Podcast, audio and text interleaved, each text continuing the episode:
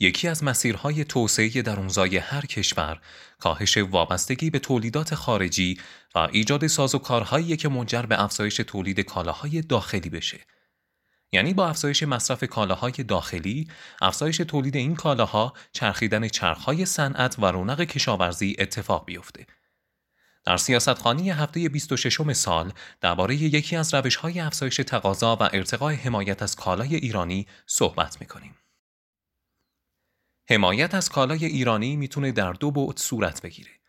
یعنی هم در روند تولید میشه از کالای ایرانی حمایت کرد و هم در بازار تقاضا و مصرف میشه این حمایت رو رقم زد.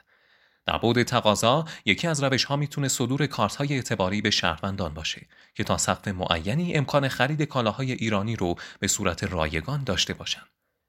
فروشگاه های زنجیره‌ای کالاهای اساسی خانوار مثل شهروند، افق، کوروش و از این دست می‌تونن در تعامل با سازمان ها و دستگاه ها کارت های خریدی رو در اختیار شهروندان قرار بدن که صرفا خرید کالای ایرانی رو ممکن کنه.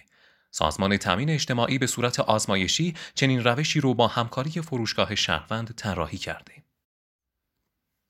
طبق آمار سال 95 جمعیت مستمری به گیران کشور، هر خانوار ایرانی در سال چیزی حدود 29 میلیون تومان هزینه داره که 77 درصد غیر خوراکی و 23 درصد خوراکی و دخانی بوده.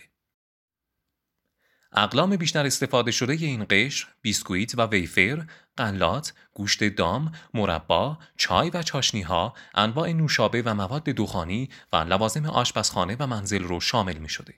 طرح مذکور میگه بدون دست بردن به سبد خانوارها و ترکیب اقلام اون با هدایت درصد کمی از مستمری این افراد به سمت خرید همین کالاها با برندهای ایرانی یک سیاست حمایتی در قبال تولیدات داخلی رو میشه پی گرفت. این طرح می‌تونه با صدور کارت خرید اعتباری که ماهانه شارژ میشه به صورت سراسری پیاده بشه اما مشکل اساسی اینه که با این روش حق مالکیت افراد نسبت به مستمری خودشون محدود میشه که به نظر می‌رسه در جریان یک فرهنگسازی عمومی این امر هم تسهیل بشه مثل کاری که ژاپن در اصلاحات موسوم به اصلاحات میجی انجام داد. برای آشنایی با جزئیات این طرح می‌تونید پژوهش امکان سنجی حمایت از کالای داخلی از طرق کارت خرید مستمری به گیران سازمان تامین اجتماعی رو در iranThinkTanks.com بخونید. تیم جامعه اندیشکده ها آماده دریافت نظرات و پیشنهادات شما برای بهبود خدمات این سایت.